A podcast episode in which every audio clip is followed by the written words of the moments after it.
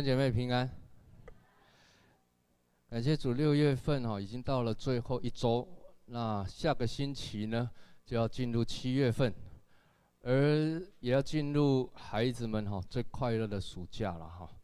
虽然说孩子很快乐哈，但是七月份呢，通常就是我们教会最忙碌的一个月份，很忙碌，很精彩哦。那因为接下来七月份。八月份不仅天天每一天哦，不是以前中午才来，现在是八点就来报到，八点就来教会来，孩子有课辅班，有国中的，有国小的课辅班。七月份的第二周，还有一年一度，每一年哈，去年我们从第一年到如今，从二十几呃二三十个人参加的夏令营到四十个到五十个，今年还是五十个啊，其实事实上是超过的哈，但是我们。没办法再收了，所以我们就还是收了五十个孩子，呃，没什么宣传了哈，就是一公布就是满了哈，一公布就已经马上满了。那感谢主，第三周开始呢，教会呃，我们每一年的暑假，我们也差派短宣队出去。过去很多时候，人家都觉得说，你们教会这这这个小的不得了哈，为什么还要差派短宣队哈？那事实上，宣教是神托付我们教会。很重要，最重要的一件事情，我们不宣教，教会要做什么呢？哦，教会大概就是呃无用，没有用了。宣教就是教会最重要的一个方向跟意向。那到我们要今年是呃第一年到大溪短宣，大溪的原树林教会短宣，整整一个星期。过去都是四天三天，这次是整整一个星期。你可以想象哈，这个。从上上个礼拜开始哈，教会这两个礼拜以来，童工们哈就可以讲说是进入水深火热的状态哈。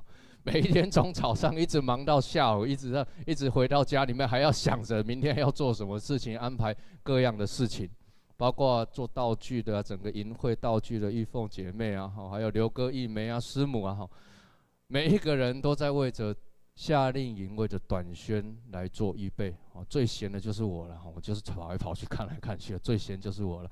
所以真的，你看看见他们在忙碌的时候，真的给他们一个鼓励，哈，等一下结束的时候，哈，每一个人都去跟刘科、跟义梅、跟师母，哈，还有跟谢老师跟他讲一下，你真的超棒的，哈，鼓励他一下，以免他明天罢工啊，哦，鼓励他们一下，真的给他们一些掌声，给他们鼓励一下。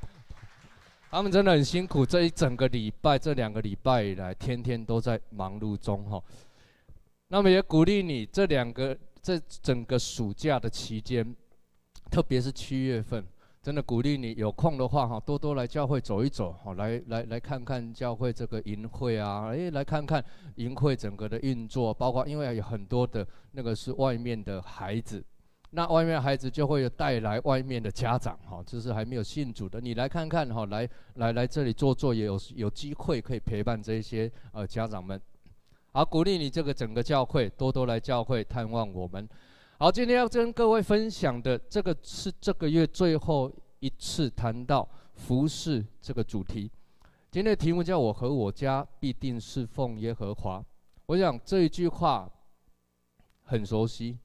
也常常，你走到基督徒的家庭门口，哈，就会挂着这样一个牌额，哈，就是上面写着“我和我家必定是奉耶和华”，或者是在你的客厅当中，有人也会挂这样的一个牌子。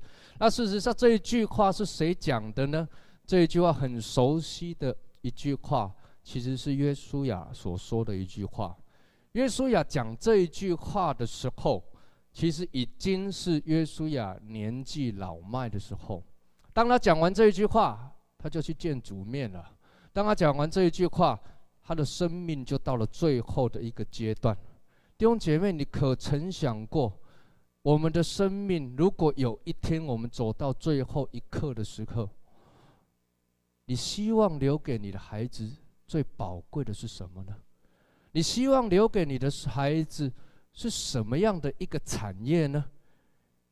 有可能你脑袋里里面现在想了很多哦，要留给他这个哦，留给他哦，一台车子、一栋房子哦，那个是现金多少钱哦？那个不管，那个无论如何，但是当你可曾想过一个属灵的伟人，一个圣经当中提到征战无数，一个这样属灵的伟人带领以色列胜过迦南地这一些仇敌的一个约书亚，他选择在他的生命当中，生命的最后一刻，他与他们的下一代，与以色列人来谈一件重要的事情。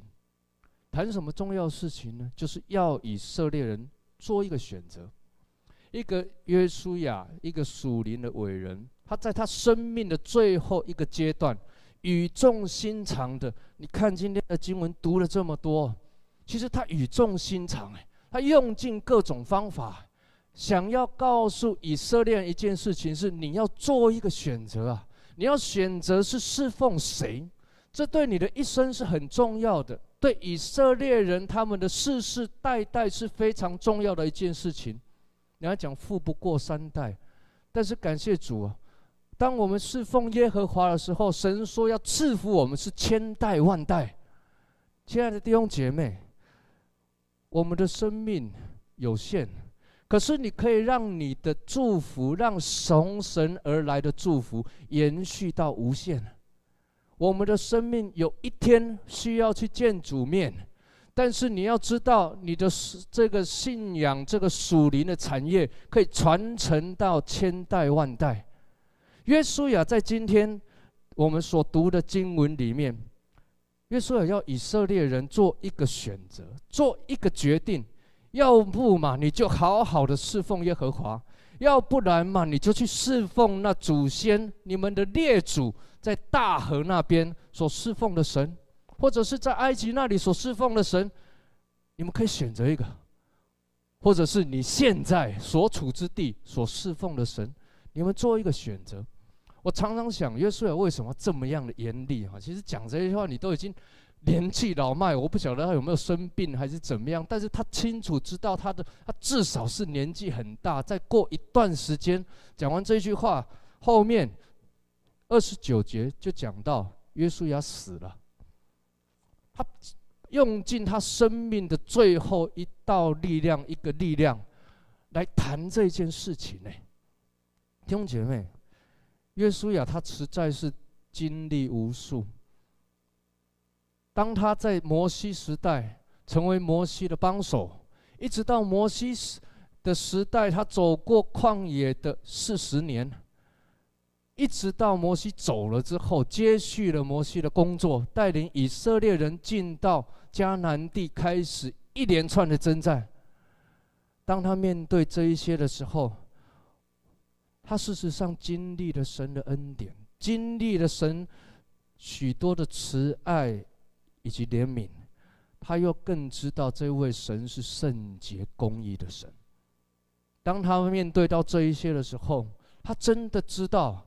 他的一生当中，有一位神，他是值得他敬拜的；有一位神是配得他用一生来服侍、一生来侍奉的，以至于他期待、他期望、他盼望他的下一代，他和他的家，甚至他们以色列人的下一代，通通都来侍奉神。弟兄姐妹，我们的神是配得我们侍奉的神。我们的神是配得我们用一生来侍奉，我们的家全家都来侍奉的神。你看见约书亚从一开始，整个的经文里面，他要告诉我们一件事情：是我们如何来帮助我们的下一代，我们自己认定这位耶和华，认定这位神，用我们的一生。来侍奉神，让我们的家也全通通通都来侍奉神。弟兄姐妹，从这一段的经文里面，从一开始第一节开始，他告诉以色列人什么呢？耶稣要告诉以色列人，这一位神是谁？这一位神是如何拯救他们的祖先亚伯拉罕，从过去侍奉。大河那边的神，从不认识耶和华的时候，回转过来侍奉耶和华，回转过来认识神，而且不只是使亚伯拉罕认识神而已，神还赐福了亚伯拉罕，将亚伯拉罕在他们在他过去以前所服侍的那地，不是不是不晓得是哪里的神，不大河那边的神，转眼过来来赐来服侍这一位神。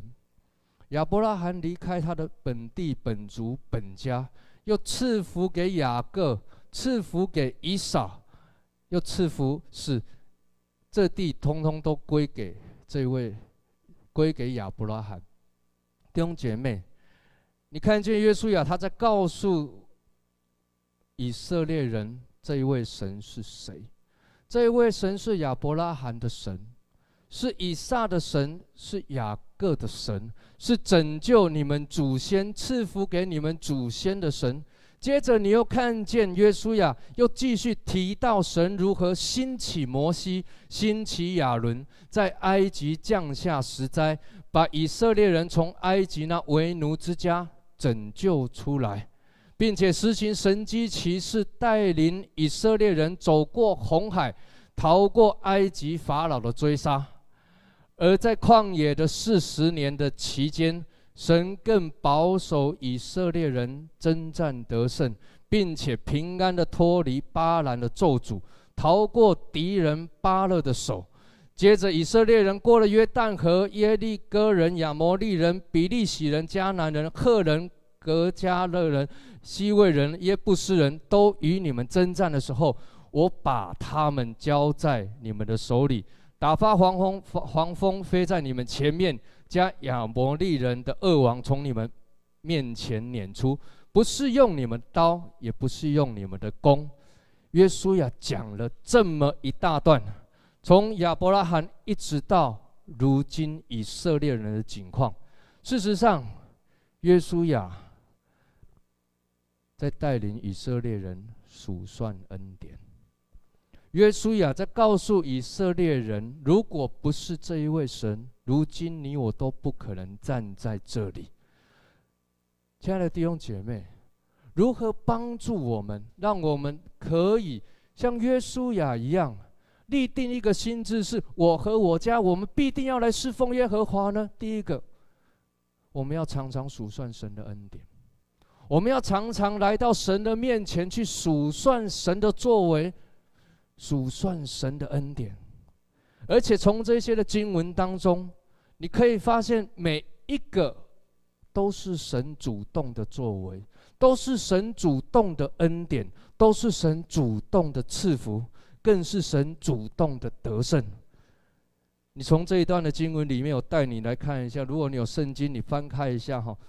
从第二节开始，约书亚对众民说：“耶和华以色列的神如此说，说什么呢？”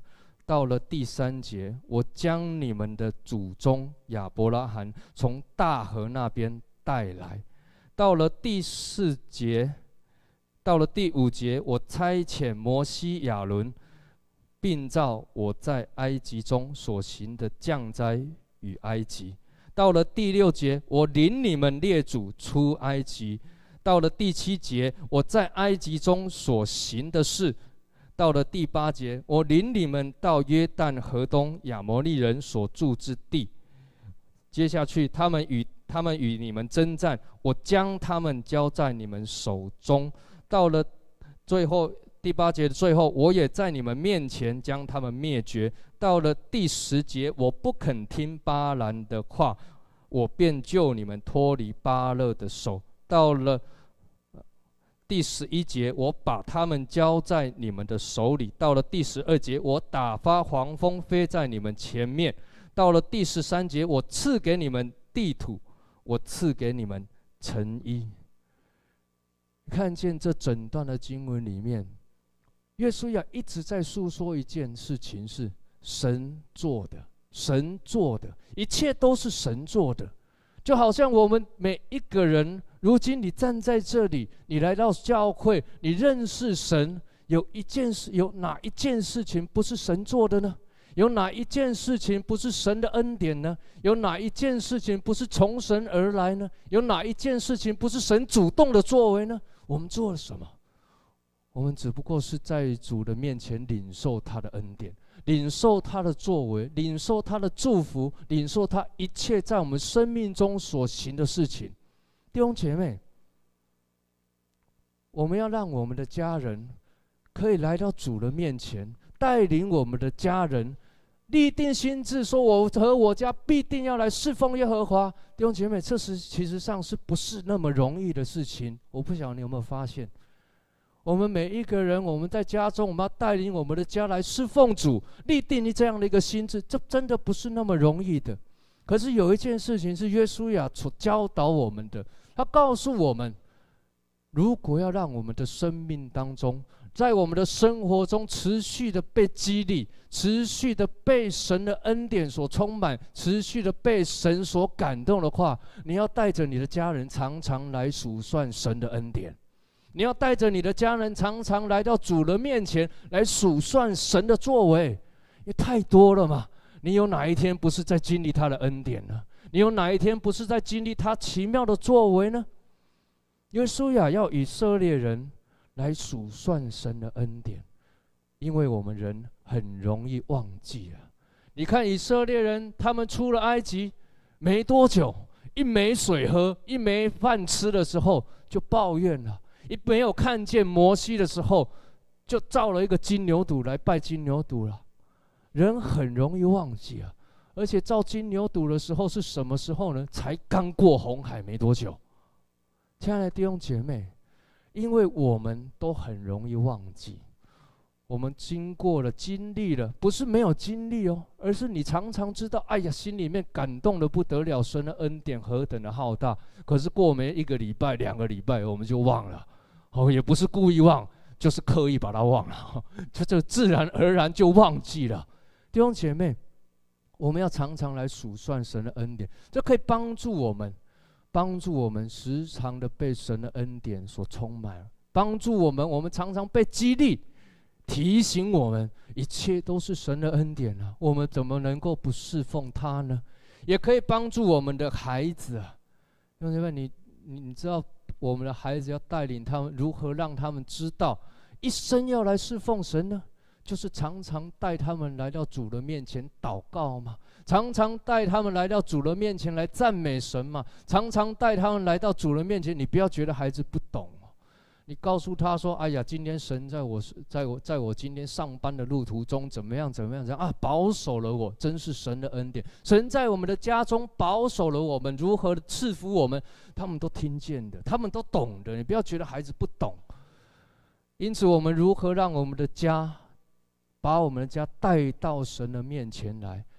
来侍奉耶和华，第一个就是常常带着你的家人，带着你的孩子一起来到主的面前，来赞美他，来向他祷告，来数算主恩。这也是我们跨出全家侍奉的第一步。借着感谢来侍奉神，感谢神来侍奉神。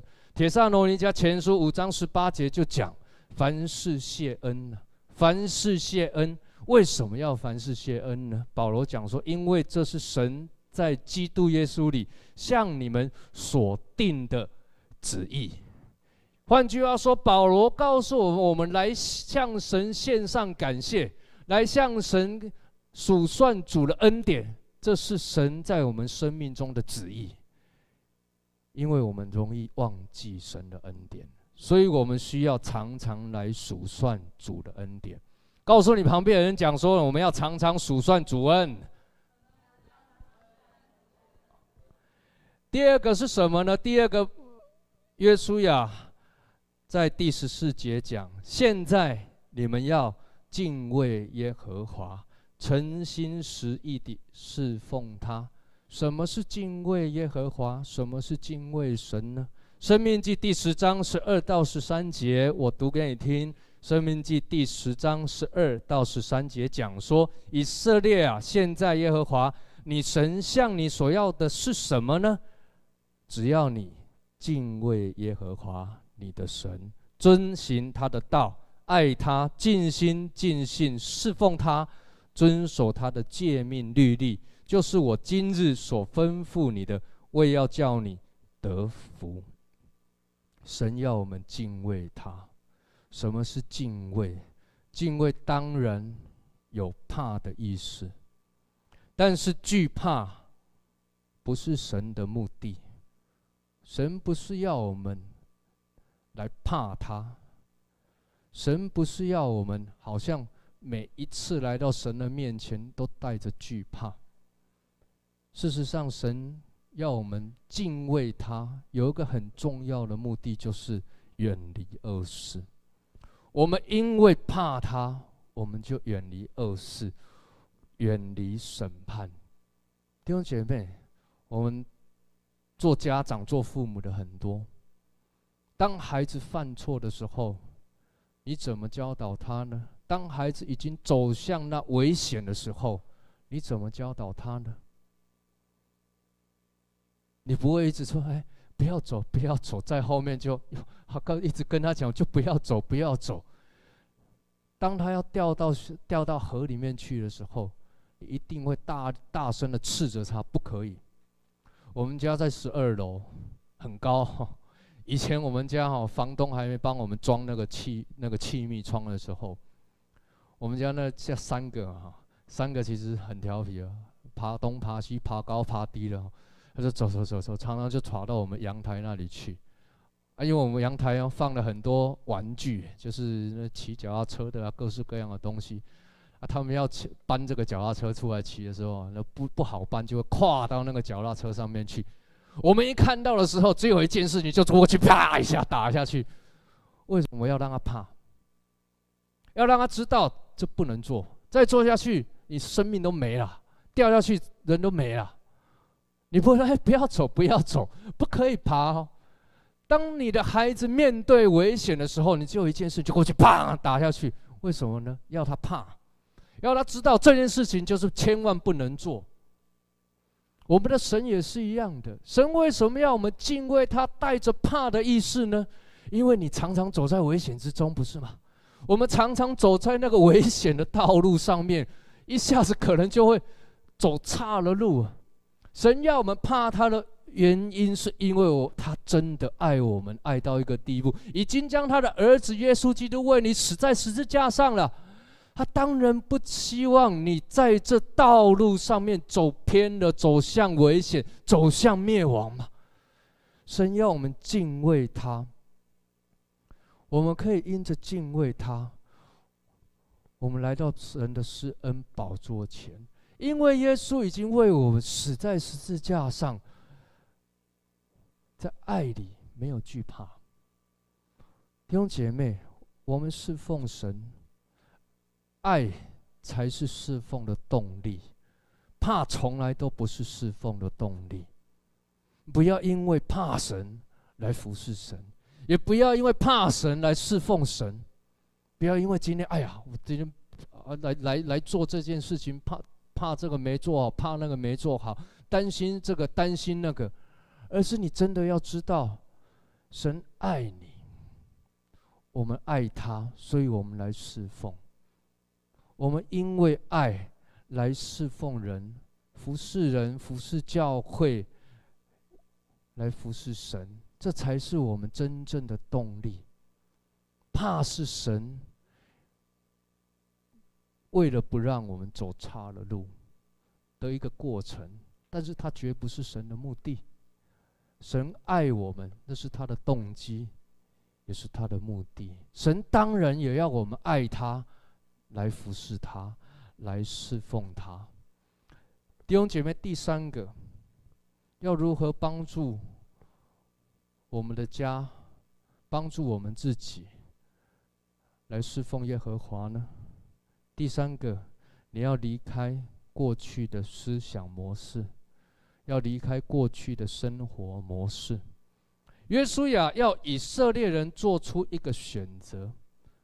你们是要侍奉耶和华呢，还是以前你们列祖在大河那边，或者是在埃及地的神呢？大河那边的神是你们以前列祖所侍奉的神，而约书亚要以色列人想清楚啊，你要做一个选择。你们已经离开过去列祖所侍奉的神啊，神已经把你们的列祖从那。大河那边的神所带离开来了。今天你们要想清楚啊！神也已经把你们从埃及地带离开来了。今天你要想清楚啊，你是要侍奉那个列祖所侍奉的神呢，或是过去你们在埃及地所侍奉的神呢？这位神已经带你们离开过去生活的模式、生活的环境。这位神已经带领你们出了埃及，过了红海，进了迦南，征战得胜，得地为业。你们已经认识了这位神了。你们已经不是那过去不能分辨左右手的，而是可以做选择。而是可以分别清楚谁才是真正爱你的神，所以你们必须做一个正确的决定，做一个选择，是要侍奉耶和华，或者是以前的神。其实这样的选择，在我们的生活当中，在我们信仰的道路上面是免不了的。就好像保罗一样，你知道保罗他以前是逼迫教会的。以前是逼迫基督徒的，但是保罗说，那个时候是因为我不信不明白的时候而做的。当保罗在大马色的路上遇见了耶稣基督之后，他知道什么是对的，什么是错的。他认识了耶稣，得着了他的耶稣，成为他生命的至宝之后，他知道。谁是他该侍奉的？谁是他该追求的？因此，他做一个决定：我一生要侍奉主，我要为主做见证，我要传福音。弟兄姐妹，我们也是一样的。当我们认识耶稣基督之后，你得着了耶稣，成为你人生的方向；得着了耶稣，成为你人生的目标；得着了耶稣，成为你一生的救主。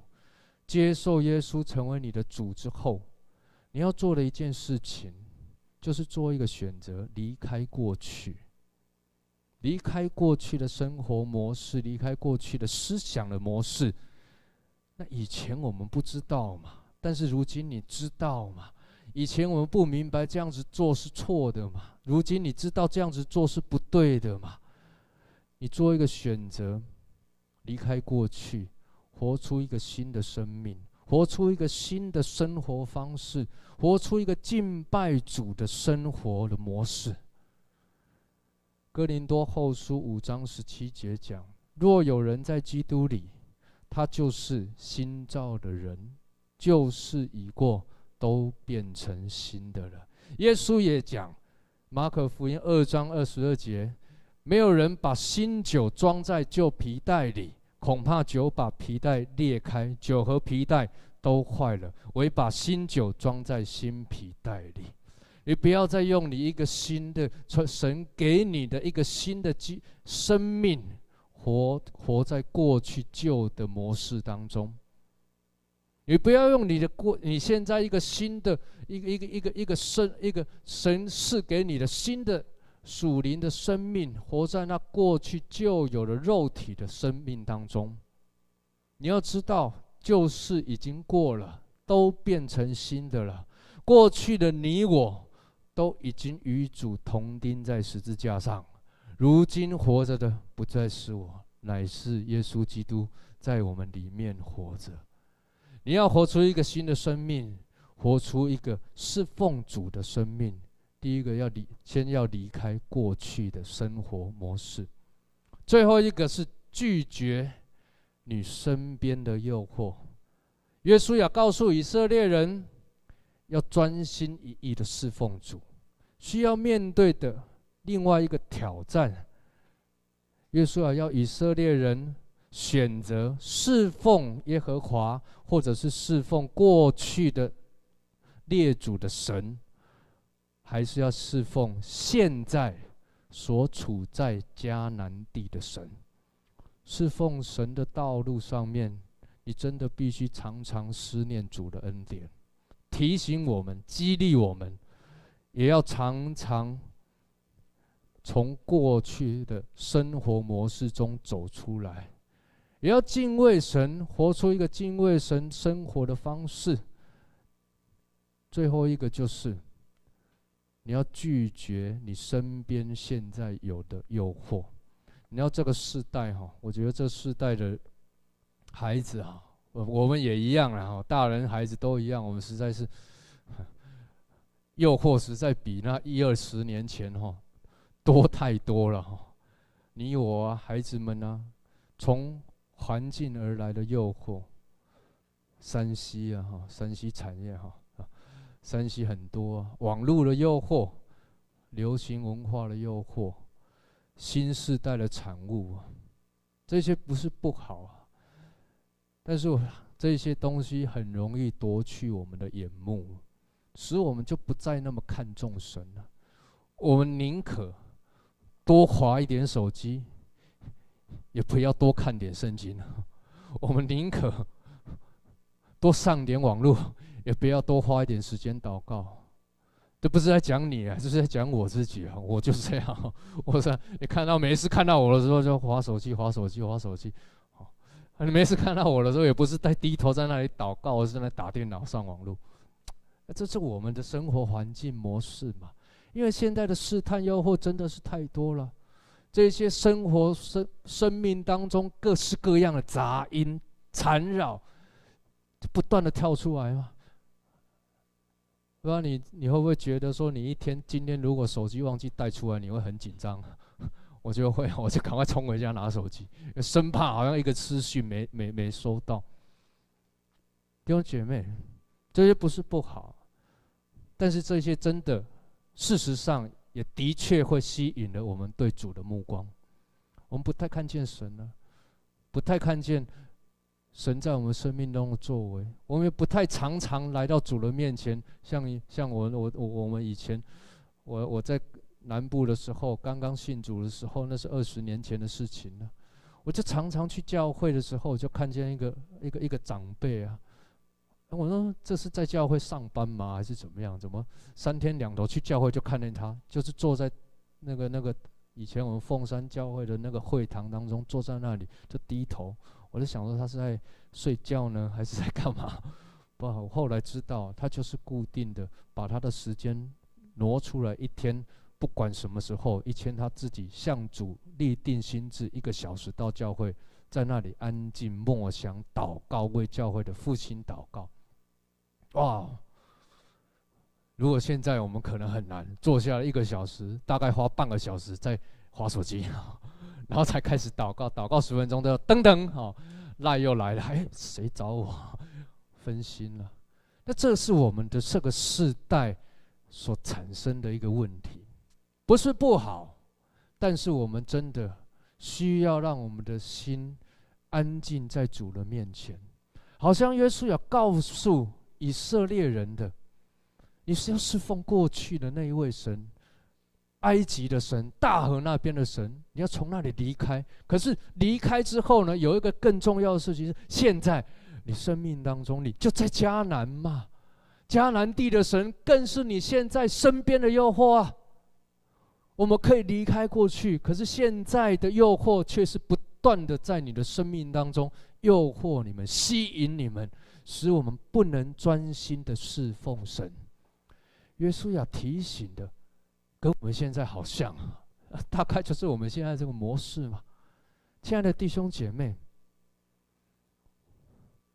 我们是奉神，不管是约书亚的时代，或者是我们现今的时代，侍奉神永远是我们一生中最重要的一件事情。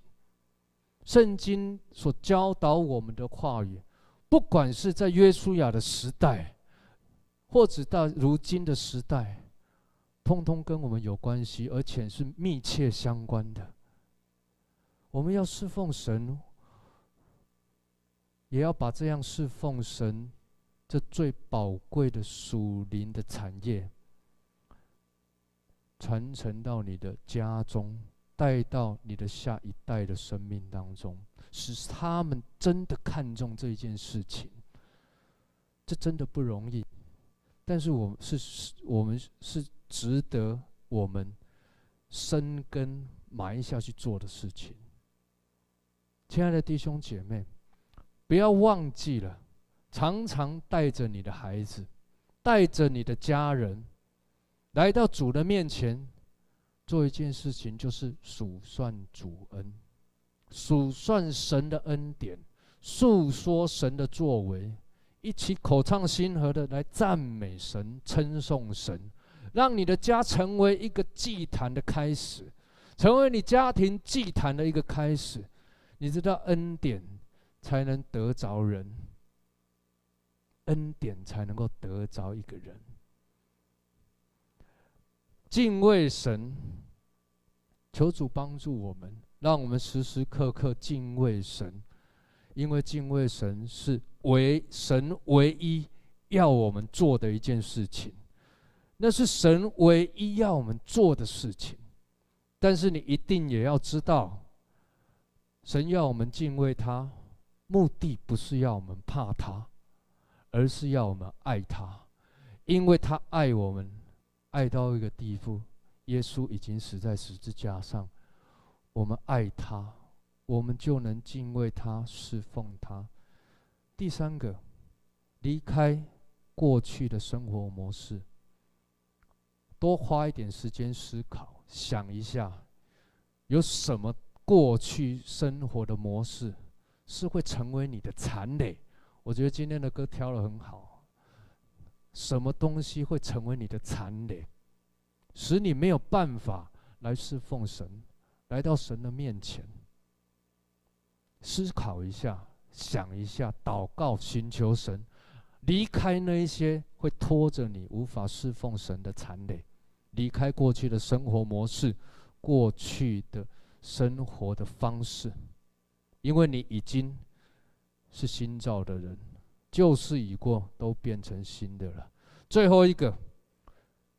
靠着主的恩典，拒绝你现在身边的偶像、身边的神，拒绝你身边那些会吸引你、诱惑你、使你没有办法专心一意侍奉神的各式各样的那些缠、那些缠绕、那些杂音、那些影响。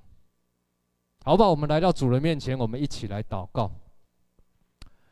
求主帮助我们，求主帮助我们，使我们可以活出一个侍奉神的生命。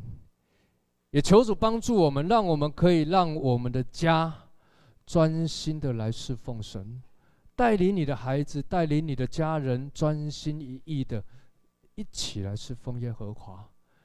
求主帮助我们，使我们也能说像约约书亚一样。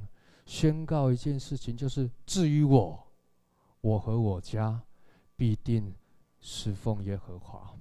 我们一起都来祷告，好不好？先为着自己来祷告。我们先来为着自己来祷告，求主帮助我们，使我们今天在信息当中有所得着，有所看见。也在主的面前，求主帮助我们，使我们常常数算主的恩典，使我们常常来到主的面前来敬畏他，离开过去的生活方式，拒绝现在生命中的诱惑。我们一起都来开口来祷告。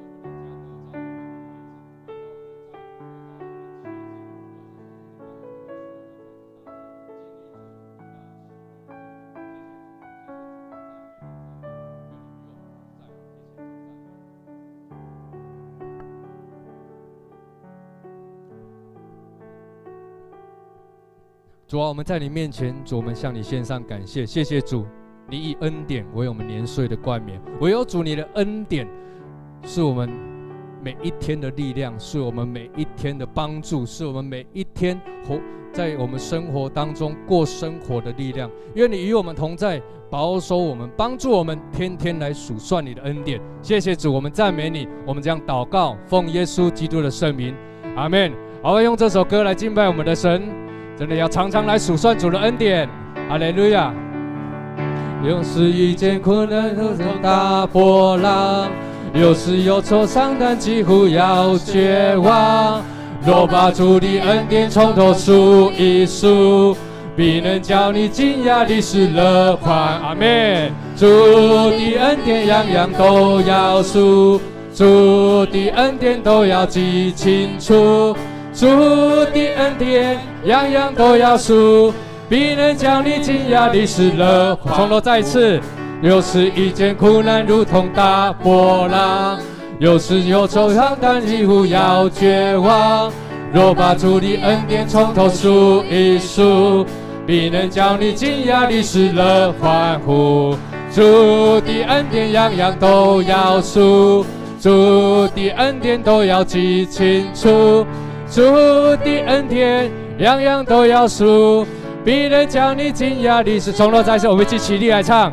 有时挂念世事如同挑重担，有时背着十架觉得苦难当。若属主的恩典，疑惑都消除，必能叫你快乐的是赞美主。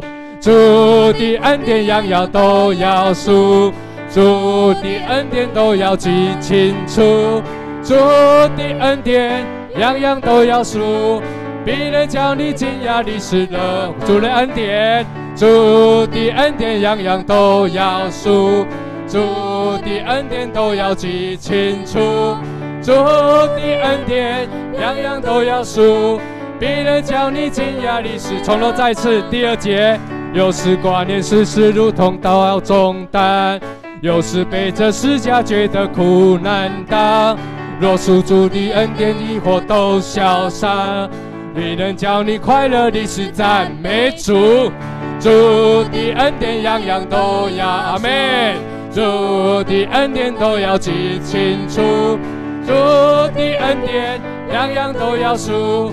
别人叫你惊讶的是何快，主的恩典，主的恩典样样都要数，主的恩典都要记清楚，主的恩典样样都要数。